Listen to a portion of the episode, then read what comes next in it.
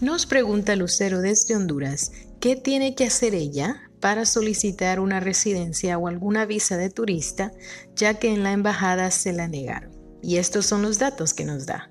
Está casada desde hace año, desde hace eh, ocho años, con un señor que es residente y lleva 20 años de ser residente acá en Estados Unidos. Tienen un hijo en común y ellos radican en Honduras. Le responderé a Lucero que tiene que ser su esposo residente quien la pida a usted. Y ya de paso, invito a su esposo a que se haga ciudadano si es que puede hacerse ciudadano, porque 20 años de residente son demasiadas restricciones, como ciudadano va a tener menos restricciones. Pero es él, ya sea ciudadano o residente, el que comienza el proceso.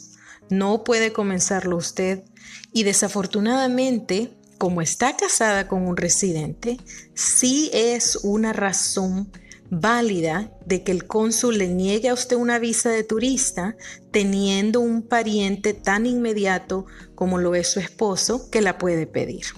Así que la manera más viable de que usted pueda viajar a Estados Unidos va a ser que su esposo la pida.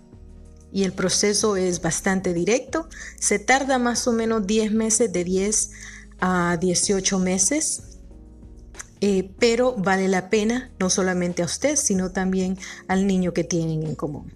Espero que eso haya contestado su pregunta. Soy la abogada Tania Silva, su abogada fiera, aquí para servirle.